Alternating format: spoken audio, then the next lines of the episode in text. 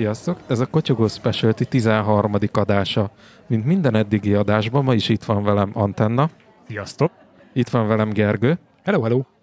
és mielőtt elárulnánk, hogy ki lesz a mai vendégünk, néhány szóba elmondanám, hogy ő hogy is került ide, illetve milyen kapcsolatban van velem. Mi annak idején együtt elkezdtük a főiskolát, majd kikerültünk egy ösztöndíjjal Kolozsvárra, ahol a nagyvilági életet éltük. Volt 300 lej ösztöndíjunk. Azt egy ismerem Kolozsvár nagyvilági életet, amikor én jártam oda, vagy laktam ott, akkor ezt még nem lehetett nagyviláginak hívni. Figyelj, 300 lej ösztöndíjat kaptunk egy hónapra, ami azt jelentette, hogy 21.700 forintunk volt 30 napra. A Babesbői Tudományegyetem kollégiumába laktunk a családos szinten, azaz vasárnap is reggel hétkor ordítottak a gyerekek. Ez egyetemistaként vagy főiskolásként annyira nem volt móka, és ezt a teljes ösztöndíjunkat, ezt vagy a Heltai folkocsmába vertük el, vagy a Kauflandos kutyamicsesnél. Ez a kutyamicses, ezt úgy képzeld el, hogy azt hiszem négy lej volt, három darab mics, meg mustár és egy fél kifli. A Mics ugye mititej. Az, az, az, Ah. az. A román fasírozott. És- Na, na, na, na, na. Egyrészt balkáni, tehát nem román amúgy, De és nem fasírozott, mert teljesen más Jó. állaga, és, és húsból van, és ugye rugalmasabb sokkal, tehát nem ugyan fasírt, hogy belerapsz és undorító, Na, meg fokhagyma, hanem ugye mások a fűsz. a gasztrot majd a végén elbúcsúzásnál értettem, jól van, kussolok. Szóval a mai vendégünk Répász Zoltán lesz, aki földmérőmérnök és térinformatikai szakember. Ő annó a GEUN végzett, a Nyugat-Magyarországi Egyetem geoinformatikai karán, majd Szegeden szerzett ö, térinformatikai képesítést master szakon, egyetemi diplomáját már ott végezte el, és ő azóta is ezzel foglalkozik, és néhány évvel ezelőtt belevágtak egy egyesületbe, aminek az a neve, hogy Légi Térképészeti és Távérzékelési Egyesület, ennek ő alapító tagja. Itt a nevéből is kifolyólag légi térképészettel és táv... De én azon gondolkodtam, hogy a távérzékelés, hogy ebből tévéműsor is van, a távgyógyításnak hívják. Ti is mit csináltak, így tévé előtt mondtok számokat, és akkor ilyenek gyógyulnak? graboljövi számokat Így van, olvasnak fel. Na, visszatérve komolyabban, Zoli ugye légi térképészettel és távérzékeléssel foglalkozik, és erről fogunk itt beszélni a műsor kapcsán, és természetesen érinteni fogjuk a nem olyan régen hatályba lépett, nagyon egyszerű nevén csak úgy nevezett dróntörvény. Szia Zoli! Sziasztok, üdvözlöm a hallgatókat. Kezdjük akkor először az, hogy megválaszoljuk Antal a kérdését, hogy mi a távérzékelés. Kezdjük azzal, mert úgy látszik, hogy teljes mértékben fogalmatlan. Én ugye jártam geo- geodéziára. Én is csak inni. Tehát jártam nálatok inni, az kicsit más, más hangulat volt. Uh, igazából játszom a hülyét, mert valamilyen szinten tudom, hogy mi az, Nem játszod? De ezt szoktam mondani egyébként a csapatnak is, hogy én most eljátszom a hülyét, meg interjún is, én most eljátszom a hülye menedzser, de nem tényleg az vagyok. Úgyhogy inkább mondd el, adásdramaturgiailag ez jobban hangzik, ha te mondod el, mint hogyha én csinálok hülyét magamból, majd utána összevágom úgy, hogyha én is ezt mondtam. Úgyhogy, úgyhogy mondd el te, hogy ez, ez mi is.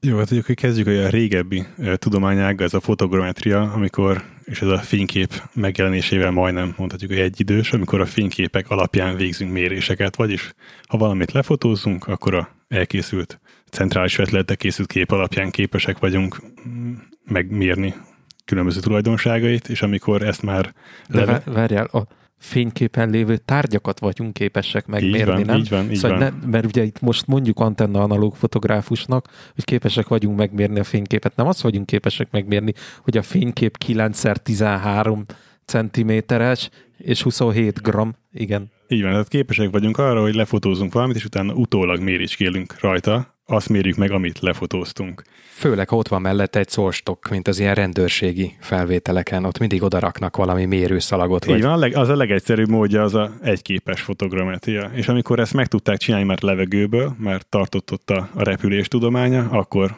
jött el a, a légi fotogrametria ideje. Természetesen először a hadászatban, ellenséges vonalak megfigyelésével kezdték, aztán ez szépen átszivágott a polgári felhasználói területekre is. Ugye itt emlegetted a, a hadászati célú mm, fotogrammetriát, illetve a távérzékelésbe belekezdtünk. A hadászati célú ö, légifényképezés az azt jelentette, hogy megnézték, hogy milyen utak vezetnek a, az ellenséghez, vagy milyen bázisaik vannak, vagy esetleg meg is határozták már, hogy ezek hol vannak? Hát első körben ezt hívjuk egyébként interpretációnak, fotointerpretációnak, amikor egyszerűen értelmezzük, értékeljük a képet, és még nem, nem metrikusan mérünk rajta dolgokat, és a következő lépés az, amit mondjuk már két fényképből elő tudunk állítani egy, egy olyan képpárt, amit akár térben is meg tudja jeleníteni erre alkalmas, még régen analóg eszközök, most már ez digitálisan is történhet, amikor már konkrétan mérni tudunk rajta, be tudjuk illeszteni a koordinátorrendszerbe és, és a térképezés számára szolgált az adatokat. Magyarul ez a, ez a ö, légi ö, fotogrammetria, ez elsősorban térképészeti célokkal indult, majd tovább fejlődött oda, hogy aztán kialakult a távérzékelés is. Igen, a távérzékelés az a több, hogy ez egy, egy bővebb halmaz, itt mindenféle szenzorokkal e, gyűjtünk adatokat, beletartozik már a, akár a, a lidar, a lézeres, vagy a különböző ilyen szkenner eljárások, és ennek már nem csak olyan, olyan metrikus kiértékelés jöhet szóba, hanem mondjuk olyan tematikus térképet készítünk rögtön, mondjuk vegetáció térkép, vagy különböző talajtípusokat tudunk rajta kutatni. Tehát az már a térinformatika irányába is átvezet. És ez a, ez a távérzékelés, ez ugyanúgy történik, hogy felszáll az ember a kis repülőgéppel, amire van egy nagy kamera illesztve, és lefele fotóz, vagy esetleg ezt már lehet mondjuk műholdakkal is csinálni? Hát a távérzékelésben minden benne van, a, a műholdaktól kezdve a nagy repülőgép és a drón is. A távérzékelésnek nevezzük azt is, hogyha mondjuk valaki leállít a földre egy erre alkalmas eszközt, lefényképezünk valamit a távolban, és megállapítunk arról fotó alapján tulajdonságokat? Hát ezt hívnánk mondjuk földi fotogrametriának, de a fotogrametria az úgy gondolom, hogy egy részhalmaz a távérzékelésnek. Tehát a távérzékelés a bővebb. Amikor fényképekkel mérünk, fényképek alapján végzünk méréseket, na ez lenne a fotogrametria, amit lehet földi és lehet légi is. Mondjuk űrfotogrametriáról nem beszélünk, onnan nem nagyon készülnek fényképek, az már inkább a távérzékelés területe.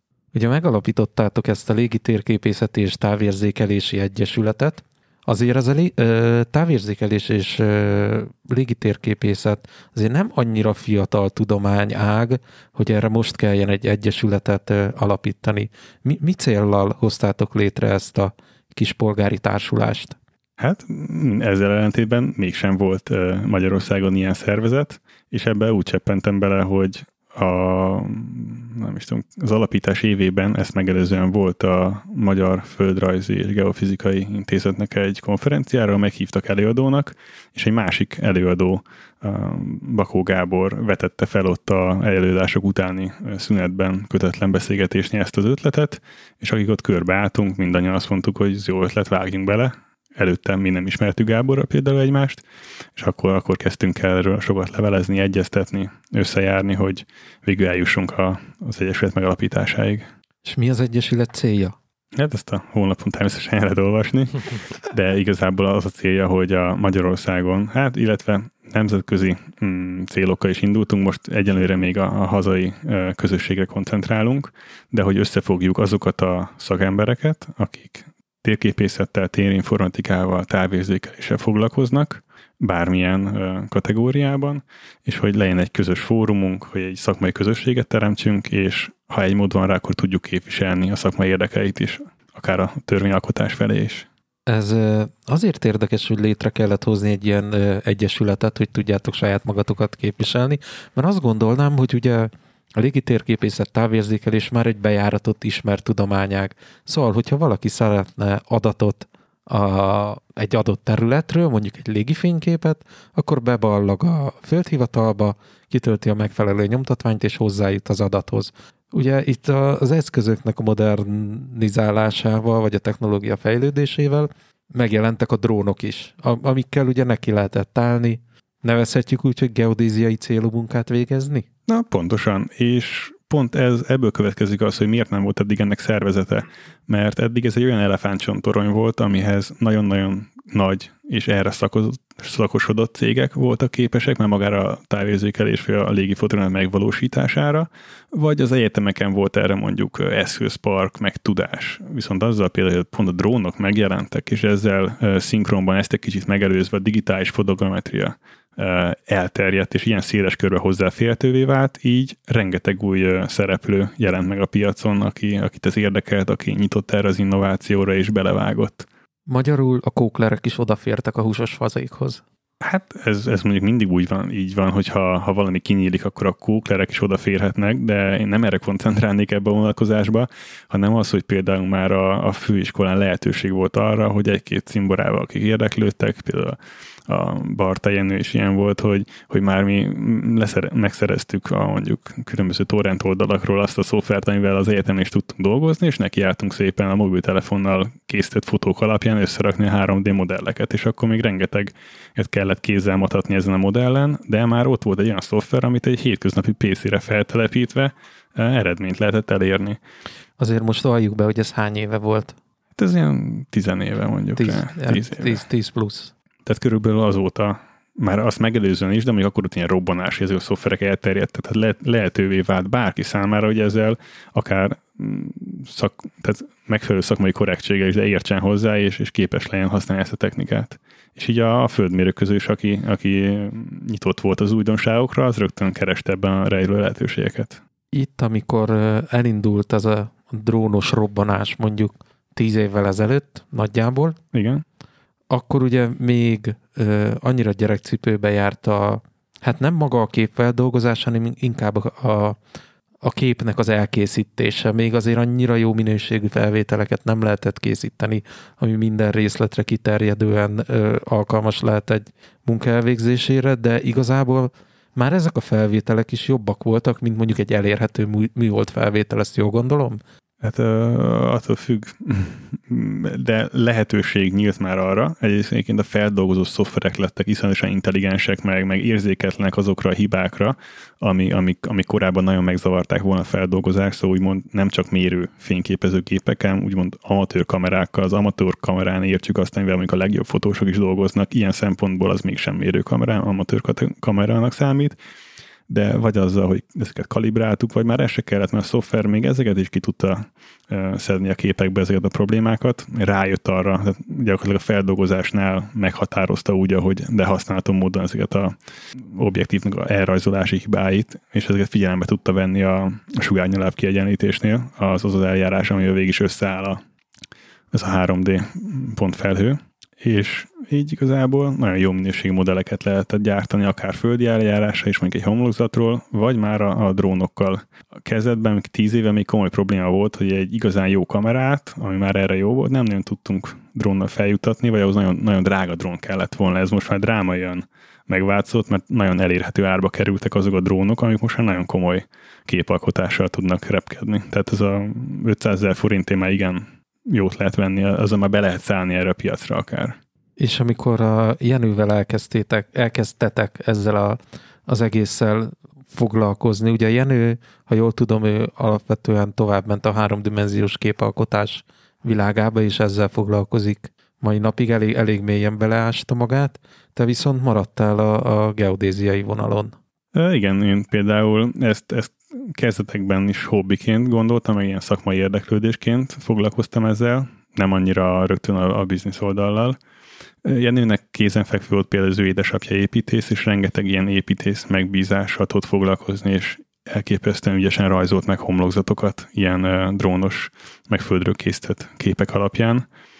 Ezt Én... hogy képzeljük el, el laikusként, hogy mondjuk egy drónnal lefényképezel egy épületet, és azt feldolgozni 5 óra most mondtam csak így hasonlítésszerűen, ez hagyományos mérési módszerekkel, ez mennyi idő? Mennyit lehetett ezzel spórolni, még így a kezdetekkor? Hát alapvetően rengeteget függ ugye az ilyen homlokzatnak a részletségét, és milyen részletesen szeretném azt a homlokzatot kirajzolni. Ha most minden egyes pontot mondjuk egy mérőállomással ja, fejtsük ki, milyen mérőállomás, ez a háromlábú kis belehúcskálós műszer, amivel a földmérők szépen eldolgozgatnak. Azért annak van, van egy időigény, amire ezzel a jellemző pontokat megmérem egy homlokzaton. Ha most lefotózom, a terepi munka az egyértelműen jóval rövidebb lesz. Aztán el lehet dönteni, mondjuk egy kényelmes székben ülve szeretném lekattingatni azokat a pontokat, amit aztán ott kell, kint a hidegbe vagy a melegbe a műszer mellett állva is méregethetnék, és azt még egyszer fel kell dolgozni, az irodába össze kell kötni. Viszont ha ezt már a, a fotók alapján csinálom egy 3D pontfelő alapján, akkor már rögtön a, a szinte a végtermék jöhet létre. Tehát minél részletesebb meg a homlokzat, annál inkább termelékeny lesz a fotogrametria alapú eljárás, és a pontosságban pedig szinte megegyező. Tehát gondosan megválasztott élesztőpontokkal fel lehet zárkózni mondjuk egy, egy, egy építésznek van egy szüksége van, az simán lehet hozni fotogrametriai úton. Egy mozgásvizsgálatot már nem biztos, hogy lehetne produkálni így. Ez mit jelent, hogy milliméteres, centiméteres, deciméteres, méteres pontosság? Hát én maga biztosan mondám a néhány centiméterest. Az igazából egy ácsnak már tökéletes. Ah, még sok is. Sőt, Magyarországon sok, nagyon sok. Tehát azért kevés olyan épület van, ahol derékszög a derékszög. Ugye ez, ez ö, olyan szempontból is érdekes lehet, hogy a, ha jól tudom, BKV-nak vannak buszai, amik fel vannak szerelve ilyen uh, térinformatikai mérőegységekkel, amik folyamatosan letapogatnak uh, lézeres letapogatással. Ez összeköthető ezzel, vagy, vagy teljesen más helyzetben van a kettő egymással, vagy, vagy milyen összefüggés lehet ebben találni, ha lehet egyáltalán? Hát erről nincsen tudomásom, hogy a buszok milyen vannak felszerelve, de hogyha lézer, akkor valószínűleg valamilyen uh, szkennelő uh, eszköz lehet, aminek a végterméke egy, egy pontfelhő. Na most az, hogy az, az bármi is használható legyen, ahhoz ismerni kell minden egyes mérés pillanatban a BKV busz helyzetét, tehát akkor felteszem, hogy GPS is van rajta, és egy, egy inerciális érzékelő, ami a elforgás, gyorsulás, csavarodást is érzékeli.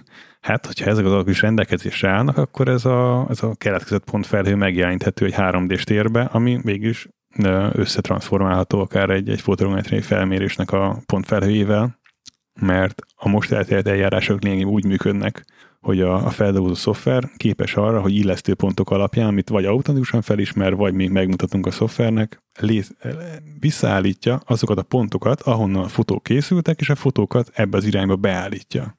Így a, az egyes fotókon, aminek már ismeri a, a helyét, azon megtalál azonos képpontokat, ez az azonos képpontok pedig így tehát gyakorlatilag ilyen térbeli meccések kimetszhetőek lesznek ebbe a modelltérben. Ha ezt a modellteret megfeleltetjük egy valamilyen geodéziai vonatkozási rendszernek, akkor már így mondjuk az országos koordinátrendszerben is tudunk dolgozni.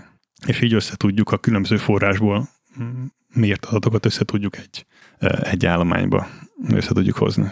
Magyarul a fotogrammetria lényege az, hogy tudjuk mihez viszonyítani a lefényképezett tárgyat.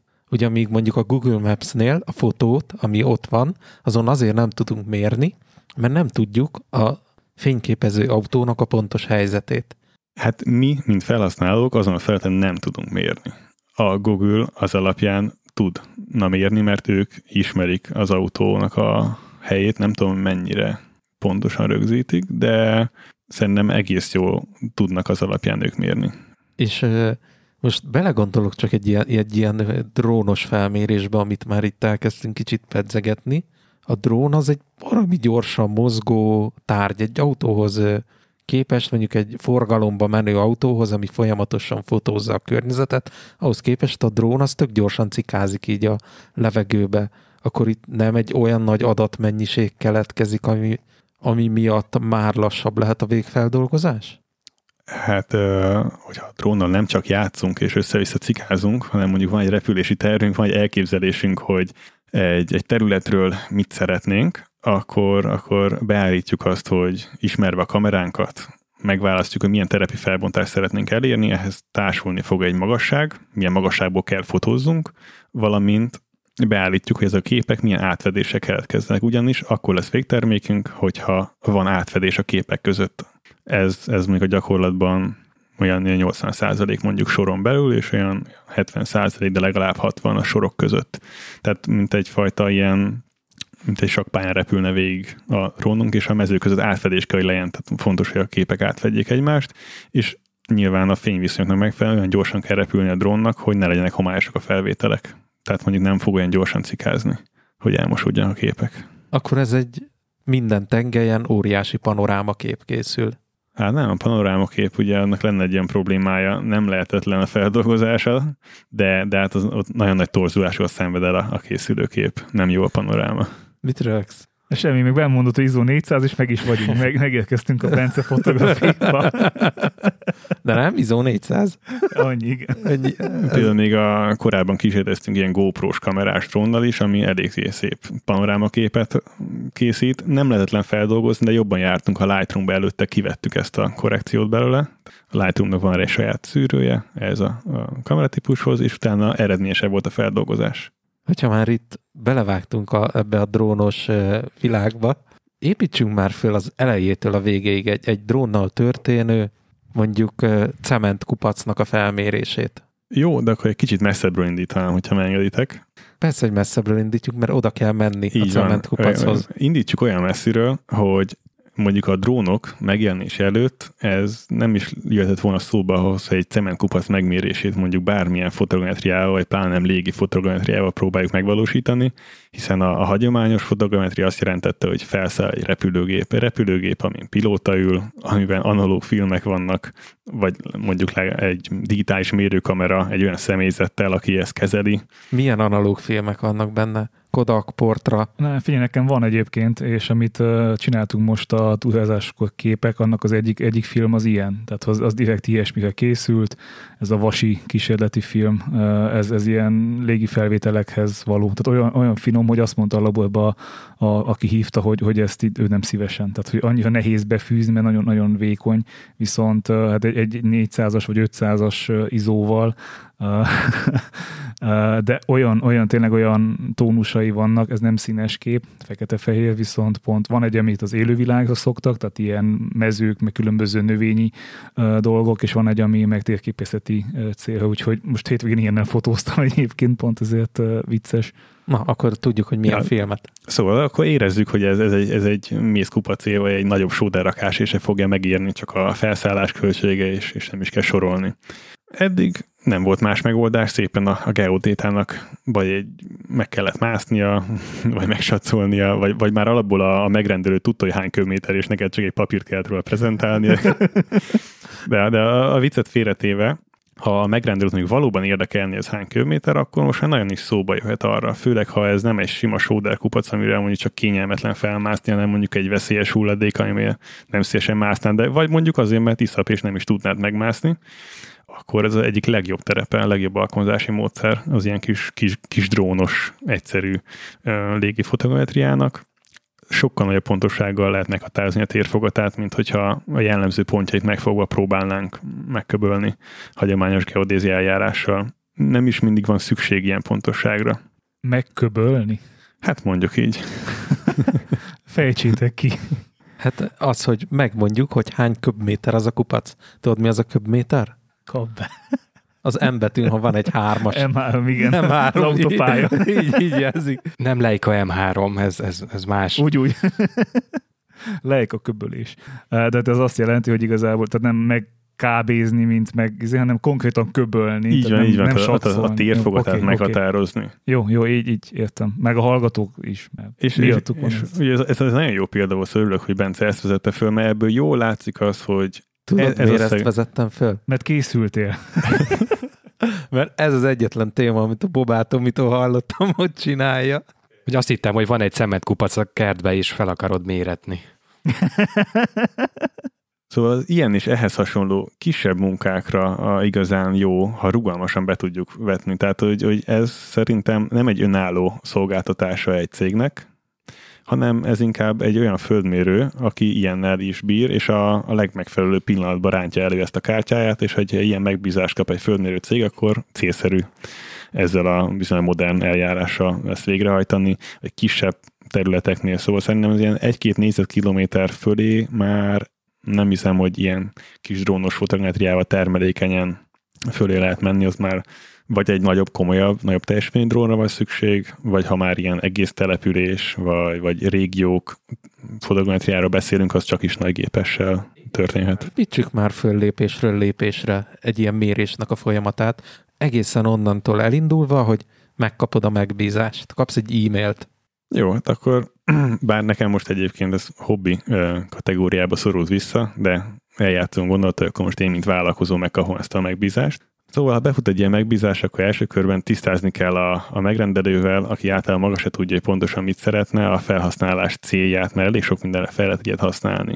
Na, mondjuk ez kiderült, hogy ez csak egy ilyen ö, mondjuk egy műszaki leírásnak a, a előlapjára kell egy látványos kép a telephelyről, az egészen más ö, követelmény, mint ha mondjuk a mérnöki célra lesz később használva. Mondjuk ez alapján térfotót számítanak, vagy területeket mérnek mondjuk egy, egy burkolat megtervezéséhez, vagy tervezési alatt térképhez. kiváló alapanyagot tud biztosítani. Figyelembe kell venni a, a helyi viszonyokat. Ha valami térdig be van nőve fűvel, akkor nem ez lesz a nyerőeljárás, ha, ha csak nem kaszáltatjuk le előtte, mert az mondjuk mindenképp meghamisítja a, a felületmodellt. Tehát abból korrekt magasságok nem származnak, de ha a magasságra nincs akkor szükség, akkor maga a, a térkép előállhat még így is belőle. Tehát mondjuk tisztáztuk ezzel a körülményeket, meg kell határozni, akkor milyen, milyen elvárt pontosságnak kell megfelelni. Mi ez a megbízhatóság, milyen méréséget szeretnék ezen később végezni. És ha mindezeken túljutottunk, akkor mondjuk rá kinézem térkép alapján, vagy a, hely, a helyszínre ellátogatva megnézem, hogy mégis ott mire lehet számítani, és ez alapján elkészül egy repülési terv. Bocsánat, elkészül egy repülési terv. Akár kézből is le lehetne ezeket repülni, de a, a drónok nagy része képes arra, hogy, hogy ezt így egy, egy valamelyik vezérlő szoftver által leg is generálja. Tehát régebben ez kicsit tudományosabban zajlott, most ezek nagyon-nagyon leegyszerűsítettek, szóval tényleg majdnem egy előbb Kóklernek nevezte őket, akik nulla tudása nekivágnak. Annak sose lesz persze jó vége, de aki mondjuk belássa magát, annak nem kell szerintem feltétlen mérnöknek lenni ahhoz, hogy ez sikerüljön. Aki alaposan utána megy, van hozzá affinitása, minden információ elérhető ahhoz, hogy ez sikerüljön. Tudod, miért kell mérnöknek lenni? A főiskolán ott volt az a három és fél év, amíg megtanultuk el kell félni a hibát. Hogy mennyi? Nyolc, valakinek nyolc. Én annyira alapos vagyok, hogy nem elég három és fél év, hogy, hogy megtanuljam, hogy kell eltussolni a hibákat, hanem nekem nyolc évig kellett. Mindezek mert egyébként a, a mérnöki szemlélet mégiscsak a felsőoktatásban alakul ki, szóval én azért jobban örülnék annak, hogyha a, tehát ezzel nem lebeszélni akarok senkit az egyetemről, de ha valaki profin csinálja, szerintem azért ne érje hátrány a piacon, hogy ő mondjuk nem, nem a földmérés vagy térinformatika felül érkezett, hanem mondjuk bármelyik más területről, mert azért nem csak a földmérő fognak ezzel foglalkozni. Ha nézzük a más természettudományokat, vagy agrártudományt, vagy erdészetet, mindenkit érdekel a drónos téma, de, de akár még másik területre is jöhetnek sikeresen működő szakemberek. Ott jártunk, hogy akkor kimentél a terepre, látod, hogy nem nőtte be a gaz, látod, hogy ez egy óriási sóderkupac, amiből meg kell határozni, hogy hétfőn ennyi köbméter, szerdán ennyi köbméter, pénteken ennyi köbméter, és meghatározzuk hétfőn megint, hogy mennyit loptak el a hétvégén. Így van, tehát igazából, hogyha az időjárási viszonyok és a fényviszonyok lehetővé teszik, akkor már repülhetünk is, és vagy időnként tehát mondjuk három-négy vagy másodpercenként készít egy képet, vagy hogyha szépen be van programozva, akkor a megfelelő megtett távolság alapján fog fotózni a drón, ez lesz legoptimálisabb, mert a, a lehető leg, legjobban kell biztosítani a képek átfedését, de a túl sok kép sem jó, tehát a túl sokkal se vagyunk előrébb, mert az feldolgozási időben lesz hátrány, feleslegesen sok információ áll majd rendelkezésre a gépnek. Ha ez a képanyag elkészült, a drón leszáll, kiolvassuk, és jöhet a feldolgozás. Jelenleg a piacon három nagy fizetős szoftver érhető el, valamint van egy nagyon szimpatikus, egyre, egyre fejlődőbb nyílt forráskódú kezdeményezés. Ezekkel lehet nekiállni a, a feldolgozásnak. Még egy picit oda térünk vissza, mielőtt elmondanád, hogy mi ez a három szoftver, hogy akkor a munka az igazából az íróasztalnál indul otthon, hogy meghatározod a rep- repülési tervet. Hát a repülési terv az ez gyakorlatilag ilyen az irodába is, de a terepen is történt, mert ez az okos eszközökre átvándorolt már. már. Tehát, hogy régen ez egy elég komoly munka volt mondjuk papíron, vagy legalábbis mindenféle számítások alapján repülési tervet meghatározni, most már ezt egy applikáció végzi a gyakorlatban. De mondjuk igen, irodába felkészülsz rá, hogy mi fogod fogadni, mikor mész ki, hova mész ki pontosan, és ez a repülési terv alapján szinte magától repül az eszköz. Ha valami probléma van esetleg, akkor csak kell csak kézzel beavatkozni. Megszülettek a, a fényképek. Ezt uh, hogy képzeljük el így teljesen naívan? Mondj, mondj valami számokat, hogy mennyi képet csinálsz egy 5 négyzetméteres kupacról, ami 10 méter magas. Tudom, hogy ez nem reális, de... Hát erről szerintem ilyen, ilyen 50 alatti készületne. Mondjuk, ha egy, egy, ennyire egy kupacra vagy kíváncsi, akkor ezt mondjuk nem csak fölülről lenne érdemes lefotózni, hanem ilyen felretengő képekkel oldalról is. És én azt hittem, hogy ilyen ezres, százas nagyságrendre szükség van a pontos méréshez, ezért is kérdeztem, hogy mennyi. Nem, nem, nem. Mm, néhány száz kép mondjuk egy fél hektárról. De hát ugye ezt az is befolyásolja, milyen magasról repülsz, mekkora átfedéssel, tehát ez nagyon-nagyon-nagyon tág határok között fog változni. Akkor elkészültek a képeink, ami, ami nem túl nagy számosságú. Ehhez viszont már mondjuk szükség van egy számítógépre, meg a három darab szoftverre, ami Ja, a, talán a, a legelterjedtebb és az első ilyen meghatározó volt a piacon, ez egy orosz szoftver, Photoscan néven indult. Most már van nevet váltottak az új, új verzió, most így pont persze nem ugrik be. Szóval van ez az orosz szoftver, ami időközben megújult. Igen, igen, Metashape névre váltottak, de a, a feldolgozás logikája az lényegében maradt, nagyon sokat optimalizáltak rajta, rövidült a feldolgozási idő, javult a, a megbízhatóság az eredménynek. Én, leginkább én ezt ismerem, ezzel kísérleteztem a legtöbbet, ehhez könnyű volt oktatási licenszt igényelni egyébként. Ugyanakkor még az egyetemek számára nehézséget jelent a beszerzése, mert nagyon nehéz volt megindokolni, miért nem egy Európa Unióból származó szoftvert vesznek meg mondjuk. Mert van, van ilyen is, a, a Pix4D, egy, egy szintén professzionális feldolgozó szoftver. Nekem nem jött be a logikája, így kevesebbet foglalkoztam vele, valamint van egy szlovén fejlesztés, ez a, talán a legfiatalabb a három közül, ez a 3D Survey ennek sajátossága, hogy ez kifejezetten mérnöki felhasználásra készült, nem olyan általános, mint az előző kettő. Sokkal az utófeldolgozásban segít 3D szerkesztéseket, méréseket tesz lehetővé. A, a hivatkozó előző kettő az az megáll a végeredmény exportálásánál, az már nem nagyon fog feldolgozni, vagy nem abban érdemes folytatni. És itt kapsz egy pontfelhőt, amit utána átvihetsz egy autókedbe, hogy mondjuk így valami nagyon egyszerűt, vagy Igen, akkor mondjak? röviden akkor elmondám, hogy mégis hogyan gondolkozik a szoftver, mik azok a fő feldolgozási lépések, amik lényegében minden szoftvernél körülbelül ezek lesznek. Első körben megpróbálja összeigazítani a képeket, egy, egy modelltérben összehozza, hogy egymáshoz képest hol készültek a fotók, és milyen irányban néznek. Beszéltünk ezek a, ezek a kamera külső tájékozási értékei, de szerintem ennyire nem kell belemenni az ilyen szakszavakban, mert csak el, elveszünk benne. Tehát konyha nyelven fogalmazva a gép rá fog jönni, hogy melyik fotót honnan sikerült lőni. A következő lépés pedig, hogy ez alapján elindul egy úgynevezett ilyen fotoszkennelés. Szkennelés azért, mert, mert letapogatja a képeket, és a gépi látás segítségével meg fogja találni az azonos képpontokat elképesztően jó. Szóval azt hinnénk, hogy a homokozóban nincsenek egyforma, vagyis hogy felismerhető pixelek, direkt még az egyik szakdogánba lefotóztam a homokozót, és, és hibátlanul összehozta a modell, tehát hogy, hogy nem, nem, nem veszik bele az ilyen homogén mintákba se. Akkor ezért kell ez a komoly átfedés a képek között, ha jól értem, ugye? Így van, így van, hiszen akkor fog találni azonos pontpárokat, ha, ha egy terepi pont több képen szerepel, ez a, a mondjuk az ajánlás, hogy négy-ötön szerepeljen azért, az már jó. A kettő-három az, az, nagyon, az gyenge lesz hozzá, az nem biztos, hogy ott sikeresen összeáll majd a modell. Tehát minél több ilyen, ilyen azonos pontpárt talál, akkor így ez, tehát térbeli meccéssel össze tudja hozni ezt a térbeli pontfelőt. Tehát általában egy ritkább pontfelő, hogy ezen a fel, ez gyorsan szeretnénk végigjutni ezen, mert ez még úgyis egy ilyen rengeteg hibával terhelt, igazítatlan állomány lesz, de arra már jó, hogy összeállt. Ez a pontfelő alapján össze tudunk rakni egy, egy térmodellt. Itt szokott lenni az, hogy akkor mutatunk neki illesztőpontokat, vagy vannak olyan intelligens funkciók, ez az illesztőpontokat, ha jól helyeztük el, és olyan ábrákat helyeztünk el a repülés előtt, akkor ez felismeri magától. És itt sajnos vissza kell utaljak arra, hogy egy fontos lépést elfelejtettem említeni. Még a fényképezés megkezdése előtt el, el, illik elhelyezni illesztőpontokat. Ezek mik? Ilyen, vagy, ha... ilyen nagy narancssárga bóják, vagy, vagy hogy kell elképzelni ezeket?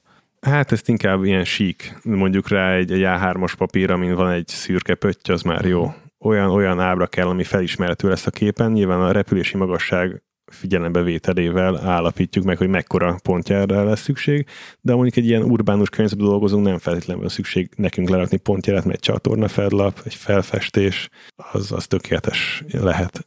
Ezeket valamilyen hagyományos földi geodézi eljárással kell bemérni, ha igazán pontos végeredményt szeretnénk, mert ez se feltétlen hogyha ha csak egy nézegetős fotóra van szükségünk, akkor nem feltétlen kell tudjuk beilleszteni egy országos rendszerbe, akkor egyáltalán az is elég a szoftvernek, hogy megmutatjuk, hogy ezt mi illesztő pontnak tekintjük, és akkor ezt nagyon pontosan megmutatjuk a, a szoftvernek a, az illesztő pontoknak a lehelyezésekor.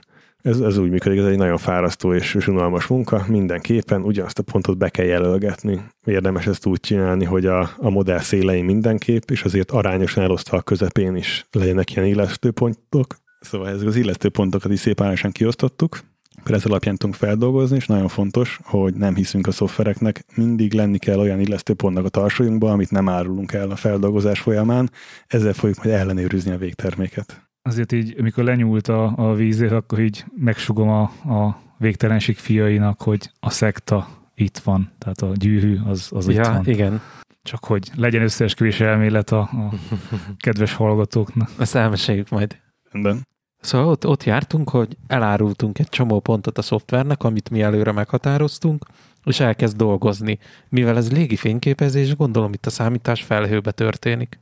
Lehetne, lehet is. De alapvetően most ezeknél a szoftvereknél, amit beszéltünk, Á, ez, ez egy helyi számítógépen fut alapvetően. Nincs akadálya mondjuk, hogy bérelj egy, egy, egy felhőszolgáltás számítási kapacitással, ami egyébként mm, erről, erről volt ilyen, ilyen beszélgetés, meg talán előadás is, hogy milyen nagyságrendnél éri meg nem neked fenntartani magát a vasat, ami elavul, áramot fogyaszt, bla bla bla, hanem mondjuk az Amazontól, vagy Microsoft, vagy bárki több ére tár helyett, vagy számítási kapacitást, és oda feltelepítesz a szoftvert. De azért nagyon fontos, hogy a, ezeknél a felvételeknél a fotókat nem lehet a felhőbe tárolni, nem tud kinyerni a drónból. Tehát le kell szállni, Le kell vele. szállni a drónnal, nem maradhat a Lehozod, felhőbe. lehozod a felhőkből, majd visszateszed. Komoly erőforrás igénye van egy ilyen számításnak, hogyha már így a, a számítógépnél, PC-nél tartunk? Tehát nem tudom, itt felcsapok most egy ilyen business casual laptopot, egy céges laptopot, azon, azon így elpöcörögne, vagy ehhez azért egy komolyabb erőforrás kell? Hát mondjuk a gamer PC-k irányába érdemes elindulni, uh-huh. szóval videokártya és processzor. Tehát ez számításigényes feladat. Minden, ami ehhez kell. Meg memória is elég sok kell, mert ugye ezek, ezeket a képeket, a feldolgozó szoftver, az, az, az eléggé megpakolja a memóriát. Uh-huh. Az végig azt limitálja csak, hogy egyszerre mekkora területet tudunk feldolgozni. Mondjuk ilyen 16 GB, 32 GB, ez, ez már egy olyan méretű memória, ami ma már nem elérhetetlen, és ez azért el neki lehet állni. Feldolgoztad ezt a nagy kupacot, Hát még nem dolgoztam fel, ugye ott tartottunk, hogy a, az illesztőpontot megmutattuk. Ekkor jön egy idealizálás, vagy itt, itt jön az, hogy a program megpróbálja a lehető legjobban kiejteni ezt a sok rárakódott hibát, ami az elrajzolásból, az ilyen kamera állandók, meg ilyeneknek a, a nem tudásából származik, és ezeket nagyon jó megoldják már a mai szoftverek.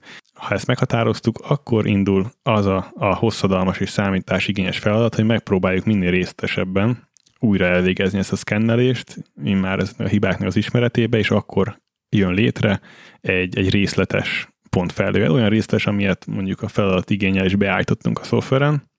Hát itt el tud ketyeregni órákig, vagy akár egy napig is a gép, meg csak ez tényleg az elkészült képanyag függvénye. És ha ez a pontfelhő megvan, ebből tudunk létrehozni egy felületmodellt. És még csak most tartunk ott, hogy, hogy most már lesz valami értelme ennek az egész munkának, mert a felületmodell alapján lesz lehetőség arra, hogy az ortofotó előálljon. Fejtsük ki, mi az ortofotó, ugye? igen. De ezt Mindenki mindannyian tudjuk, nap mint nap találkozunk vele. De azért a hallgatóknak elmondjuk, hogy, hogy az ortofotó az a gyakorlatilag egy fénykép, térkép. Egy olyan fénykép, aminek méretaránya van, amin mérni tudunk. Ha egy sima képet készítünk, ugye az, aki szereti a geometriát, lehet emlékszik rá, ez egy centrális vetítés.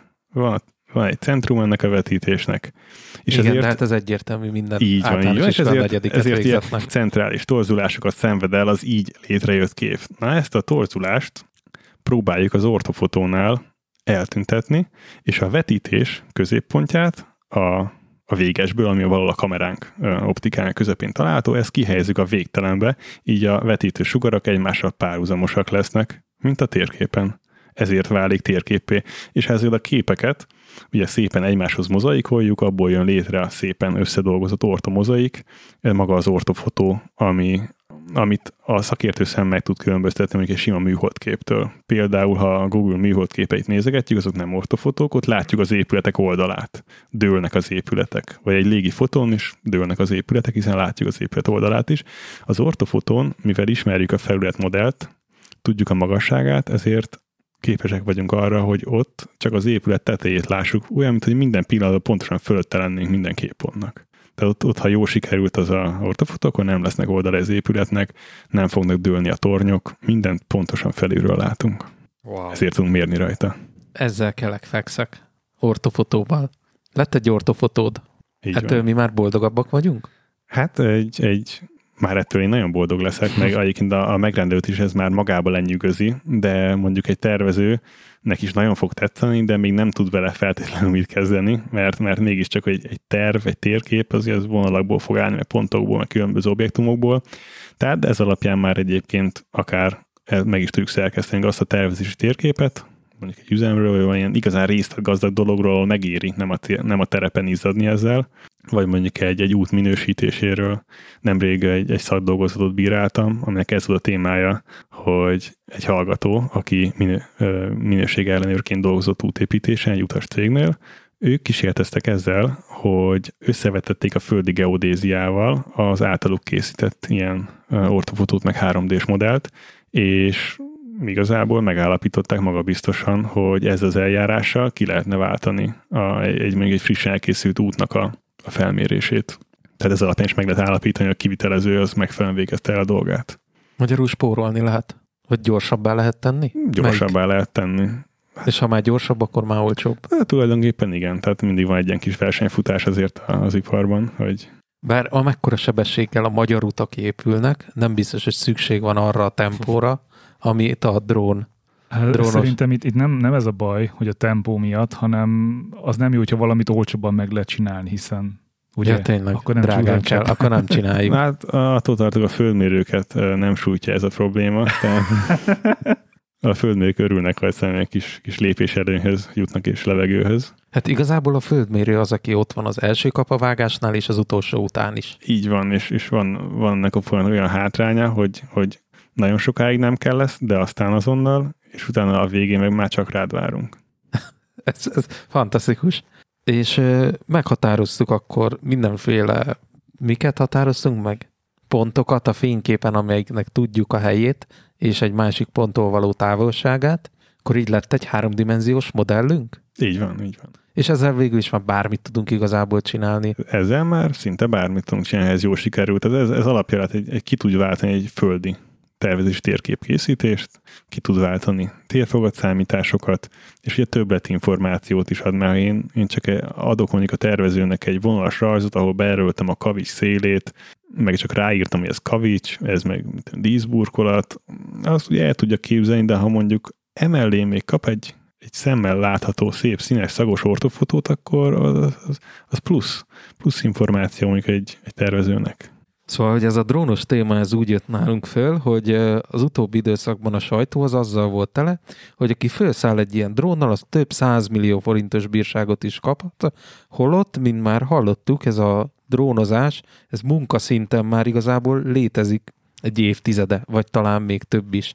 Szóval, hogy ennek azért már volt jogszabályi elődje is. Ugye eddig is hivatalosan, ha föl szerettél volna szállni, akkor szükséged volt egy eseti légtér használati engedélyre, amit mindenféle bonyolult és hosszadalmas procedúrán keresztül meg tudtál egy 3000 forintos illetékbélyegért cserébe szerezni. És ez az alapszintű szabályozás változott meg nem csak nálunk, hanem ugye az egész unió területén 2021. január 1-től. Így igaz ha még régebről indítjuk ezt a, a történetet, akkor, mint ahogy utaltunk már rá, hogy korábban ez, ez a fogalom se létezett, hogy ilyen drónokkal távérzékelésnek fotogrametriát végezzünk, ezt, ezt csak is a nagy gépes cégek csinálták repülőkkel, és a szabályozás is ennek megfelelő volt. Itt a nagy gépest, itt Magyarországon hogy kell elképzelni, hogy voltak jóskapista KFT-k, vagy inkább történelmi okokból mondjuk a honvédség így csinálta. van, a, a honvédség és a, a fizikai igazgatóságok bírtak tudomásom szerint csak ilyen, ilyen eszközparkkal. Utána megjelentek persze a piacon néhány magáncég is, de szerintem egy vagy kettő van jelenleg is az országban, akik rendes nagy repülőgéppel végzik ezt, tehát pilóta által vezetett hagyományos, ilyen Cessna, meg ilyen kis, kis repülőgépekkel, de azért ez mégis egy, ez egy komoly dolog.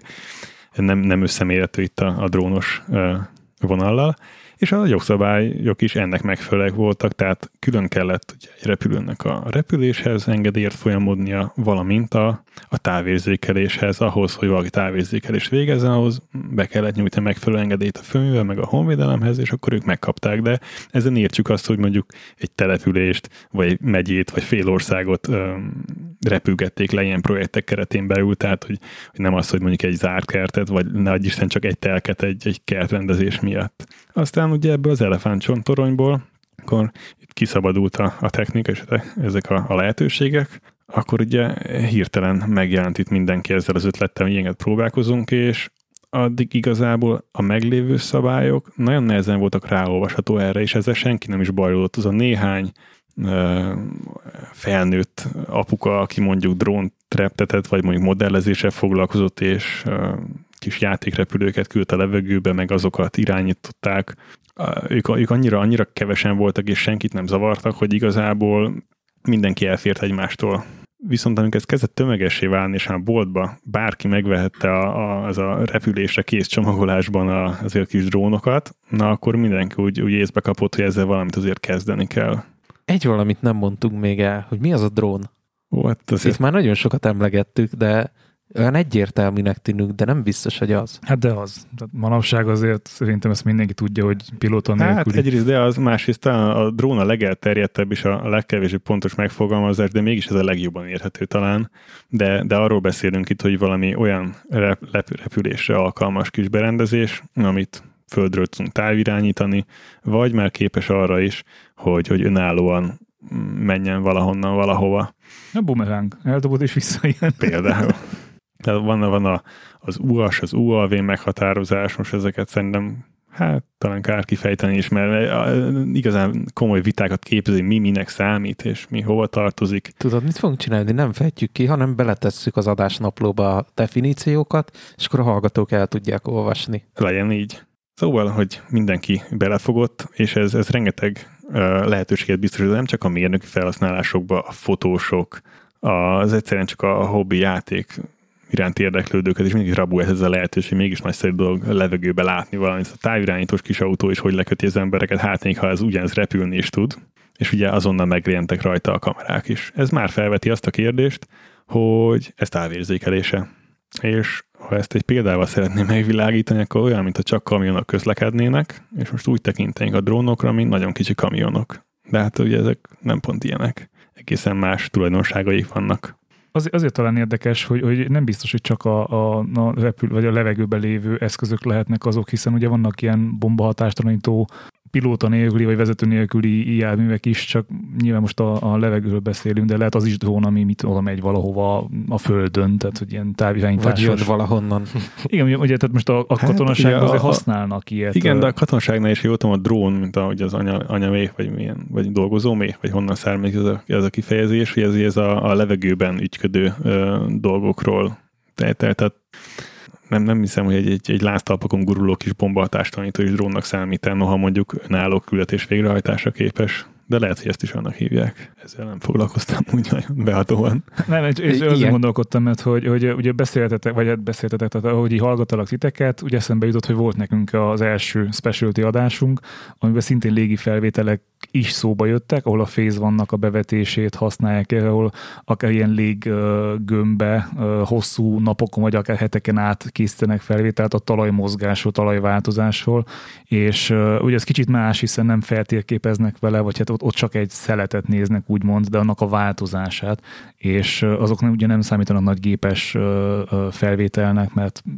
egy léggömbről van szó, de, de az is érdekes, hogy, hogy az, az, az mennyire más, tehát ott nem, nem feltérképezel, meg valamit leképezel, hanem, hanem egy, egy helyzetnek a változását ö, vizsgálod. Hát ez is a távérzékelés témakörébe tartozik bele, és igen, a, miért a kis kézre álló drónok megjelentek volna, mindennel kísérleteztek már azért, hogy a, a léggömből kezdve sárkány, tehát konkrétan hát nem az a gyenge kis játszós papírsárkány, de, de ugyanúgy a, Hanem a hétfejű. Hát a hétfői. a, a hétfej, így van. Tehát a- gyakorlatilag a, a játszós papírsárkány elvén működő jó nagy sárkányjal is húztak fel kamerákat, csak azért érezzük, hogy mennyire összekerüljön a szélállás, meg minden, hogy ezzel képesek legyünk értékelhető eredményt elérni, de mindennel próbálkoztak. Képzeld el, én láttam egy ilyen sárkányrepülős videót, ahol az egyik faszi így egy kézzel kapaszkodva lógott egy ilyen triangulum-szerű háromszögön, a másik kezével nem fényképezett, szóval ezt ö, fel, fel, Na, Köszönjük az infót. fel, feltételezem, hogy ezt nem így csinálták, hogy ö, egy ember felszállt egy ilyen sárkányrepülővel, és akkor fotózgatott lefele. Á, pedig sárkányrepülőkkel készítettek, ami megint csak amíg a drónok nem voltak így hozzáférhetőek, teljesen bevett ötlet volt, hogy sárkányrepülőről készítettek képeket, vagy nekünk is, tehát a környéken egy siklóernyős ismerős ö, csinált úgy képeket, hogy siklóernyővel elment oda, amit megbeszéltünk, és lekattintott az a képeket, és kiválóan fel tudtuk dolgozni. Wow. Na, de most a drónokra visszakanyarodva. Így van, viszont, hogy erre kitértünk, nagyon jó lesz, mert erre később tudunk hivatkozni a, a szabályozás terén is. Kis, kicsi egyessel fogjuk a lábjegyzetbe betenni. Jó. Tehát miután mindenki számára nyilvánvaló vált, hogy kellnek jogszabályok, elindult itthon is a, a különböző lobbik, meg ötletelések, hogy hogy lehetne. Nagyon sok összetevője van. Egyrészt szabályozni kell az eszközöket, hogy hogyan repülhetnek. Másrészt szabályozni kell azt, hogy ki és hogyan távérzékelhet, meg mi számít végül is be a kategóriába. A harmadik ehhez köthető pedig a személyiségi jogok. Na most, amikor mérnökök, ügyvédek és különböző lobbistáknak együtt működni, hát abból mindig izgalmas eh, törvények születhetnek. Így volt az itt is. Csak közben még az EU-s rendelet is megjelent, amit, amit alapvetően, amikor olvastuk a, a tervezetet, örültünk neki, hogy, talán jó lesz, viszont nagyon sok témakört nemzetállamoknak a hatáskörébe hagyott szabályozni. Itt akkor megint csak jött az izgalom, hogy akkor milyen lesz majd az új hazai törvény, és hát igazából még bármi is lehet, mert nyilván a végrehajtási rendeletek döntik majd el, hogy mennyire lesz élhető, de most eddig nem tűnik úgy, hogy nagyon, nagyon kellemes, vagy nagyon megengedő lenne ez a, a várható szabályozás. Ez a törvény, ami most ugye január 1-től érvényes, ez akkor így, így jól értem, hogy nem tesz különbséget a között, hogy te mondjuk munkacélre használod ezt a, a drónt, vagy hogy az a hobbid, hogy itt repülgessél és fényképezgessél, meg videót csinálj a családról. különbséget tesz, sőt már az EU-s rendelet is különbséget tesz. Alapvetően két nagy kategória van, a nyílt, és a, a, a másik a összetett engedélyköteles. Csak itt is az a baj, hogy mi hova számít. A, a nyílt kategóriával még viszonylag uh, egyszerűen az is további alrészekre van bontva súly, mozgásenergia szerint, de, de itt is úgy néz ki, hogy ez egyenlőre itthon problémás lesz ezzel csak úgy repülni, mert még az sem teljesen egyértelmű, hogy ha mondjuk én ezzel már munkát végzek, akkor egyáltalán én játszatok a nyílt kategóriában. Mert ha nem, akkor megint csak egy, egy bonyolultabb eljárásra találom szem magam, magam. Most itt úgy néz ki, hogy a, a lakott területek fölött kell eseti légteret igényelni, nem lakott területnél talán már ezt nem kell, viszont a munkát végzünk vele, akkor ez így nem egyértelmű még, hogy akkor most hova is esünk, hogy kell vagy nem kell. Amivel megint csak nem feltétlen lenne baj, de ha ez az eseti légtér igénylés 30 nap, meg 7 napra adják meg, akkor ezért ezt érezzük, hogy nem nagyon lesz használható a, a szakma azon szereplőinek, legyen az egy esküvői fotós, vagy egy művészfotós, vagy építész, vagy egy bármilyen más mérnök, akinek mondjuk olyan a megrendelői szerkezete, hogy felhívnak, és tegnapra kell egy bármilyen felmérés.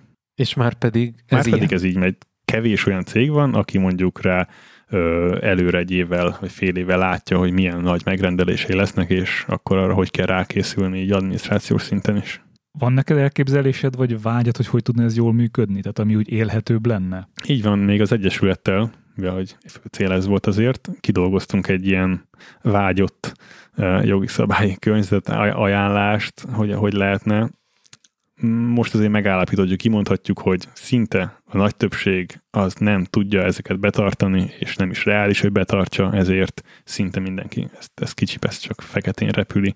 Nagyon kevesen foglalkoznak azzal, hogy megteremtsék, vagy kevés helyzetben van mód arra, hogy megteremtsük a legális feltételeket a repüléshez. Ezen mindenképp változtatni kellene, ezt, ezt a szegmest egyértelműen ki kell fehéríteni.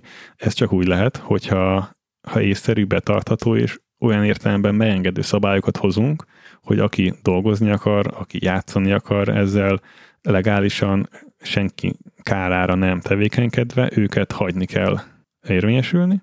Viszont aki valami disznóságra készül, ezzel akár legklasszikusabb félelem, hogy majd a szomszéd megkukkol, rájuk viszont kőkeményen lecsapni. De a zajból csak akkor lehet kivenni, kiszűrni azokat, akik tisztességtelen célra használják, hogyha azért a többség be van terelve jogszerű keretek közé. Ezért úgy gondoljuk, hogy, hogy ezt úgy lehetne, hogyha nem igényelni kellene az ilyen légteret, hanem egy vagy egy webes felületen, vagy egy, egy applikáción keresztül egyszerűen dokumentálni a regisztrált uh, drónoknak és regisztrált felhasználóknak dokumentálniuk kellene azt, hogy mikor, mettől meddig repülnek, repültek, és ez, ez legyen visszakereshető. Szóval, hogyha látok egy drónt felemelkedni a szomszédomban, akkor én tudjam lecsekkolni, hogy ez ki volt. Tehát legyen ez így betartató. Jó, de az, hogy, az, hogy ő mit csinált, vagy felrepült a drónattól, még lehet, hogy ő másfele filmezett, ha én bejelentem, akkor viszont uh, mire kijön ott bármilyen ellenőrzés, illetve hogyha ez teljesen transzparens, hogy látja egy, egy felügyelő hatóság, hogy mi történt azzal a drónnal, van-e kamerája, ha igen, akkor merre nézett, tehát ugye lehet ilyen, nem tudom, milyen adatokat kinyerni, tehát ilyen, ilyen működési adatokat a drónból kinyerni, hogy hova fordult a kamera, és onnan láthat-e valami, csak ezek olyan um, apró esetek, hogy ezt nem hiszem, hogy bárki is tudja vállalni, hogy ez felügyeli. Így van, mondjuk azt kijelenthetjük, hogy nagyon-nagyon kevésen drón van, minden lenne egyébként kamera. és ez a felbontás is olyan, hogy ha megkötjük, hogy milyen felbontása lehet mondjuk, hogy milyen minőség képet készíteni, az a, a kukkolóknak fog kedvezni, mert mondjuk egy 5 megapixeles képpel is meg lehet állapítani, hogy nem kéne, viszont nekem az még dolgozni kevés lesz. Talán azzal lehetne így szembe helyezni, hogyha valaki tudom én, meg akar kukkolni, akkor azt a földről is úgy, ahogy meg fogja tudni tenni, át tudja nyújtani a kerítés fölött a fényképezőt. Nyilván azért ezzel, hogy a levegőt emelkedni, kitárulnak a lehetőségek, de ugyanakkor szabad-e mondjuk ez, ez miatt végletesen lekorlátozni a tisztességesen tevékenykedő közösséget, amikor mondjuk már egy Google föld be lehet járni a világot. Nekem, ami egyébként kicsit mégis afelé visz, hogy engem ami kicsit afelé visz, hogy szabályozás és legyen szabályozva valahogy, nem biztos, hogy így, de nagyon sokan így megveszik a, a pár százezer forintos drónokat, és, és elolvassa a manuált jó esetben, hogy hogy kell vele felszállni, viszont nulla gyakorlata van és beengedi egy játszótér fölé, beengedi egy, egy olyan lakóterület fölé, ahol mondjuk ezzel balesetet okozhat, és nem kísérülést okozhat. Tehát nem feltétlenül a privacy miatt, hogy filmeket, képeket készíthet, de engem például ért idézőjelbe új támadás, hogy én bicikliztem, és, és valamiért túl nagy oldalszelet kapott, vagy, vagy túl nagy lendülettel akart fordulni, és engem majdnem elsodort az úton, holott ő egy mezőhöl csapodott csak ki. Tehát, hogyha ott én, én nem kapom el a fejem, akkor nekem jó, nem veszi le a fejem nyilván, de azért egy ütés és akkor neki megyek egy autónak. Tehát, hogy, és azért, azért vannak ilyen esetek, ahol, ahol szerintem ez nem jó. Tehát én inkább a felé mennék, hogy oktatást kapjon mindenki, vagy legyen kötelező valamilyen szinten az oktatás, és hát, hogy mi a következő lépés, azt fogalmam sincs. Így van, ez egyértelmű. Tehát ehhez kellene egy olyan megengedő, de szigorú szabály, úgy szigorú szabályozás, hogy a, a következmények ne legyenek elkerülhetőek. A megengedést arra értem, hogy, hogy ne, olyan szövegnek a szabályok, hogy a munkavégzést, de akár a hobbi felhasználást ne lehetetlenítsék el annyira, hogy a szabályokat megkerülve fog történni a használatuk. Tehát legyen az, az tiszta sor, hogy tömegrendezvény felett, vagy ez a lakóterület olyan szem, hogy jó, hogy embercsoport fölé nem repülhetek. Egy játszótér alapból legyen tabu, és ott, ahol autókra esetek szintén. Ezek a propellerek meglepően erősek és élesek, tehát nem csak egy fizikai ütés, hanem akár egy vágás is lehet belőle ezeket jól látod, ezeket szabályozni kell, és az oktatás is egy tulajdonképpen támogatott, egy, egy észszerű oktatásra szükség lenne. Én, én azzal nem értek egyet, hogy mondjuk lakott terület fölött ne lehessen repülni, mert ugye azért fantasztikus képek születnek a városokról, meg mondjuk pályaudvarokról, vagy, vagy, vagy bármiről, ami egy, így egy van, városban ez magában túl erős, így van. Szóval hogy ez, ez így nagyon erős, de mondjuk aki városba szeretne repülni, az rendelkezzen egy olyan biztosítással, Egyértelmű. ami rendezi az esetleges kárt, amit okozhat, mert mondjuk az autóval is rendelkezünk biztosítással. Van, és autóval is üthetünk embereket, ami nagyon veszélyes.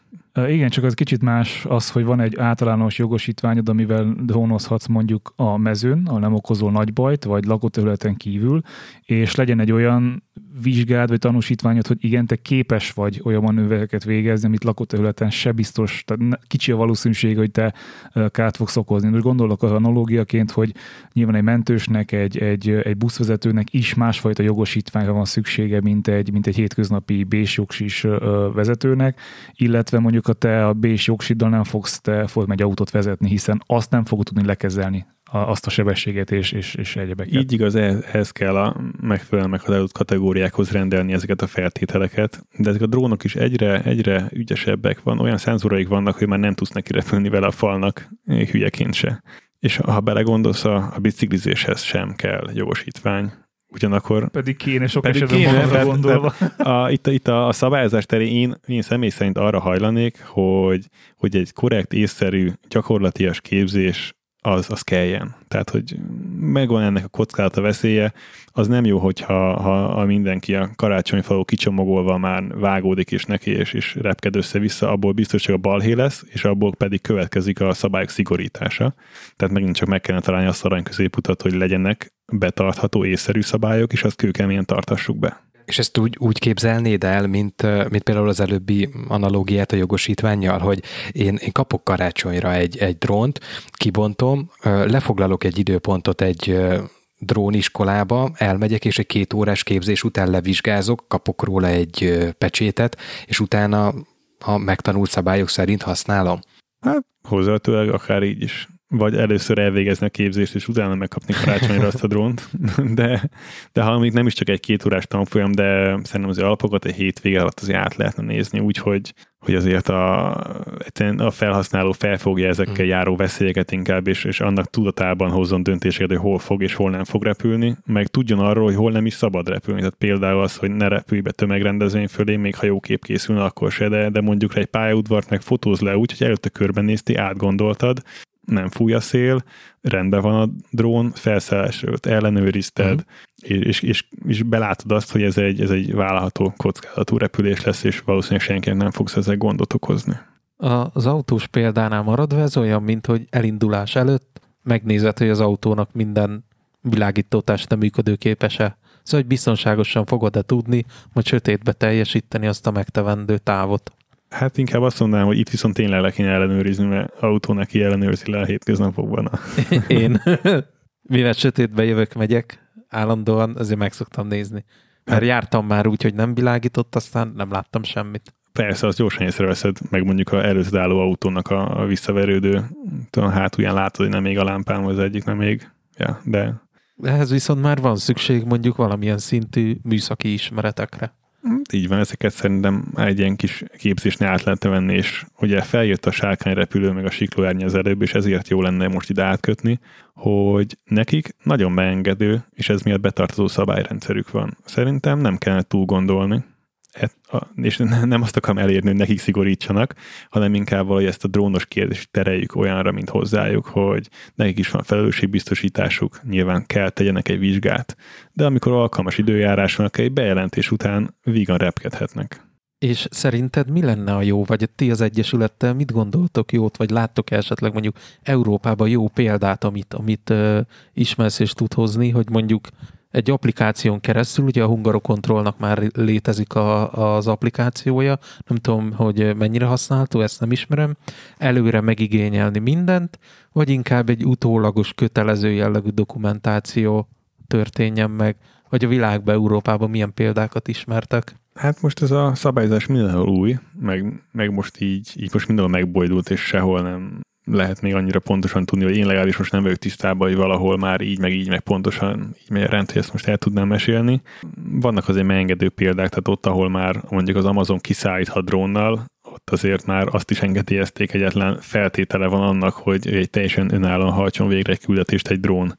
Én mondjuk ettől egy kicsit azért még viszonyognék, tehát de előutóbb ez lesz a jövő, vagy gyógyszer szállít egy drón olyan helyre, ahol mondjuk lassabban ér neki bármilyen más úton, mondjuk az ember. Vagy vért szállít, ez most itt Magyarországon is aktuális, ugye a vérlovagok, akik motorral és autóval szállítanak országok között vért.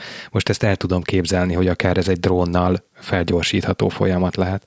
Igen, az nem egy játékkategóriás drón lenne, hanem valami komolyabb mm, eszköz, igen. de így van, ebbe, ebbe azért van ráció, mert most azért GPS alapján a térképek elég fejlettek ahhoz, hogy elég jól tud találni egy ilyen helyszínre, és a, és a drónok is képesek arra érzékelik a, a környezetüket, tehát le tudnak szállni úgy ultrahanggal, ilyen infrafényekkel látnak annyira, hogy megállapítják, hogy van-e valami akadály előttük. Tehát mi, mi azt, azt pártolnánk egyébként, hogy legyen vagy nagyon gyors lefutású engedély kérelem, mondjuk egy napon belüli, vagy én még jobban örülnék annak, ha inkább regisztrálni kellene ezeket a repüléseket, főleg az egy, egy bizonyos ilyen, ilyen méret alatt mind, hogy ez legyen repülési magasság is, meg, meg olyan terület, ahol dolgoznék. Szóval, hogy én nem nagyon szeretném, hogy megkülönböztessük ezt mondjuk egy földi lézeszkenneléstől, mert ezek, ezek olyan-olyan szintű feladatok, hogy a földmérő kiír a helyszínre, mondjuk és rájön, hogy erre az iszakupacra nem fog tudni még csizmába se fölmászni, akkor előveszem a, a drónt a csomagtartóból, és lerepülöm.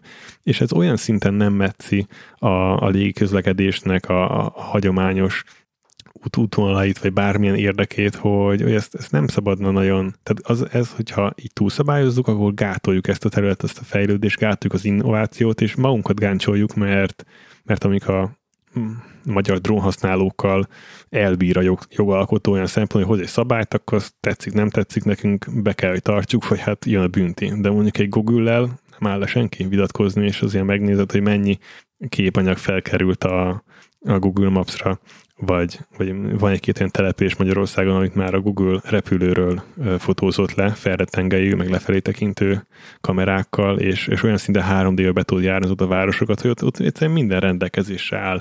És, és ez tök jó. Ez, ez az kellene, hogy akkor a, a többiek is tudjanak alkotni, meg dolgozni ezen a területen.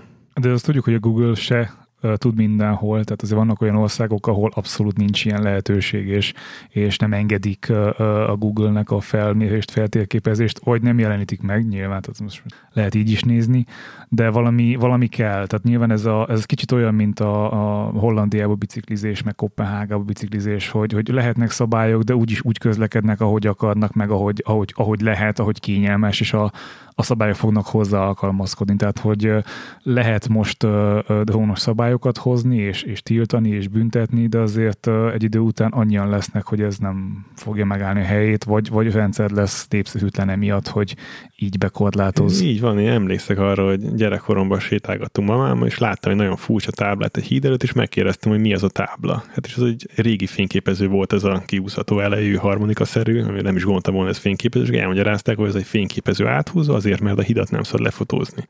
De már, már nem ebbe a világba élünk, ezek teljesen okafogyottá váltak. Nagyon sok olyan dolog, itt a távérzékelésnél a szabályozása tartalmaz rengeteg olyan dolgot, ami régen egy észszerű, fontos korlátozás volt, most már okafogyottá vált az miatt, hogy, hogy hát a Google földre fölé még paksnak, hát látom, hogy hol van paks és hol mi van, és hogy hogy ezeket az információkat már így nem tudjuk védeni, és ezért nem érdemes meghagyni ezt a rossz vagy túlszigorú szabályozást, ami igazából csak a, az ipart gyengíti, nem tesz hozzá, mert egy nagy multicég meg lerepült el, lefotózta, akármit csinált. Em- emlékszel erre a régi szabályozós példára? Nem tudom, hogy az, az jó lesz hogy pont kim voltunk Kolozsváron, amikor megkaptam a, a, az alaptérképemet a, a szakdolgozatomhoz, és ugye el volt tolva, és el volt forgatva a, a térkép, amit kaptam a tanár úrtól, és arra hivatkozott, ugye, hogy országhatáron kívülre kerül a térkép, és ezért biztonsági okokból neki ezt el kell tolnia teljes mértékben. Így van, míg ha csak mondjuk otthon lettünk volna Fehérváron, és elküldje a Gmail fiókodba, akkor az információ biztosan nem hagyta volna el az ország határt, és jött volna vissza hozzád Fehérvárra.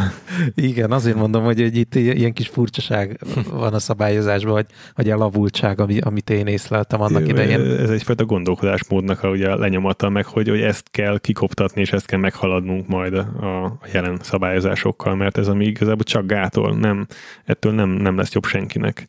Hát akkor, akkor reméljük ezek a gondolatok, amiket itt elmondtál az észszerű szabályozásról, a használatról, eljutnak értőfülekre a megfelelő helyekre is, és kialakulhat az idő folyamán remélhetőleg minél hamarabb egy olyan jogi környezet, ami lehetővé teszi azt, hogy tudjatok dolgozni szabadon, nyugodtan, természetesen megfelelő keretek között. És tudjunk játszani is. Így van.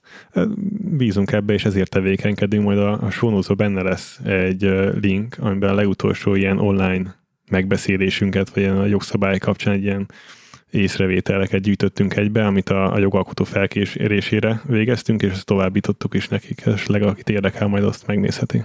És ugye tudjuk, hogy te is ott vagy Telegramon, a kotyogós Telegram csatornán, ha a hallgatóknak esetleg van még kérdése, akkor akkor ott leszek. Akkor ott leszel és megkereshetnek. Mindenképpen kukacsal teggeljenek be, hogy megtaláljad. Majd elképzelem, a... hogy a hallgatók kukacával tegeli Szerintem akkor sónocba viszont, hogyha neked ez oké, tegyük bele az elérhetőségedet, hogy, hogy tudják, hogy kit kell betegelni. És, és, Igen, és ezt akartam kérdezni, hogy honnan fogják tudni, de akkor innen. Igen. Ja, ja. De hát ez adminisztráció, ezt majd háttérben elintézik, Bence. Elintézi háttérben. Úgyis ezt csinálom. Az adásnaplóban meg fogjátok találni Zolinak az elérhetőségeit. Benne lesz a légitérképészeti és távérzékelésű egyesületnek a honlapja is, ahol rengeteg információt megtalálhattok a témával kapcsolatban, jogszabályi hivatkozásokat, konferenciákat, meg mindenféle egyéb hasznos dolgot, amit szerintem annak is érdemes elolvasni, aki nem dolgozni szeretne drónnal, hanem csak úgy repkedni, mert hasznos ötletekhez és tudáshoz juthat itt a weboldalon, szépen össze van szedve minden. Szeretném megköszönni Zolinak, hogy rendelkezésünkre állt ebbe a bő egy órába itt átbeszéltünk egy olyan témát, ami igazából most mondhatjuk úgy, hogy mindannyiunk életét érinti, és mindannyian találkozhattunk vele az elmúlt időszakban így a sajtót böngészve, és kicsit meg is világosodhattunk, hogy nem az a cél, hogy szabályosan repkedjünk, hanem vagy nem az a cél, hogy szabálytalanul repkedhessünk össze-vissza, hanem hogy olyan szabályok legyenek, amik jól alkalmazhatóak. Igen, tudom, a Gergő eddig is meg volt világosodva. Nem, ezt akartam mondani, hanem, hogy szabály, szabályos repkedjünk, ugye ezt a hollandok bevezették, tehát ott, ott szabályosan lehet repkedni, Amerikában is néhány államban, illetve a sajtót meg csak laktózmentest vállalnak. Bocs, szólt a mai nap. De nem egyébként egy honozás tekintetében is, mert nagyon sok másban is ilyenkor nagyon úgy érzem, mint nem tudom, volt a, a South Parkban, nem a South Parkban, hanem a Simpsonsban az, az, az, az, az öheg az, az vitatkozott meg, veszekedett mindennel, és házta ezért, hogy itt a világ vége, tehát hogy néha ilyen boomernek érzem magam, hogy ne honozzanak már, hát micsoda. De nem, amúgy tök jó, én is kipróbálnám, csak nem akarom, mert az sokba kerülne a végén. Hát Zoli, köszönjük szépen, hogy itt voltál. Köszönöm. Akkor ta- találkozunk Telegramon. Sziasztok! Köszönöm Sziasztok. szépen a meghívást. Sziasztok! Sziasztok! Köszönjük, hogy a mai adást is meghallgattad. Hogyha tetszett, akkor ne felejts el abban a podcast alkalmazásban, amin éppen hallgattad, pötyit, csillagot, lájkot, szívecskét vagy értékelést adni. Ha tetszett az adásunk, vagy egyéb kérdésed van, akkor várunk a Telegram csatornánkra, telegram.me per kotyogós. Itt tudsz velünk és hallgatótársainkkal beszélgetni. A friss specialty adásokat minden hónapban megtalálod Patreon oldalunkon, patreon.com per kotyogós. Elérhetőek vagyunk Twitteren is, mind a hárman, és a Kotyogósnak is van csatornája. Weboldalunk a kotyogóspodcast.hu, ahol minden adáshoz megtalálod az adásnaplót, és az összes adásunk szépen sorba ott van. Ha tetszett az adás, ne felejts el feliratkozni, találkozunk a specialty adásokban minden hónapban, és minden kedreggel ott vagyunk a lejátszódban.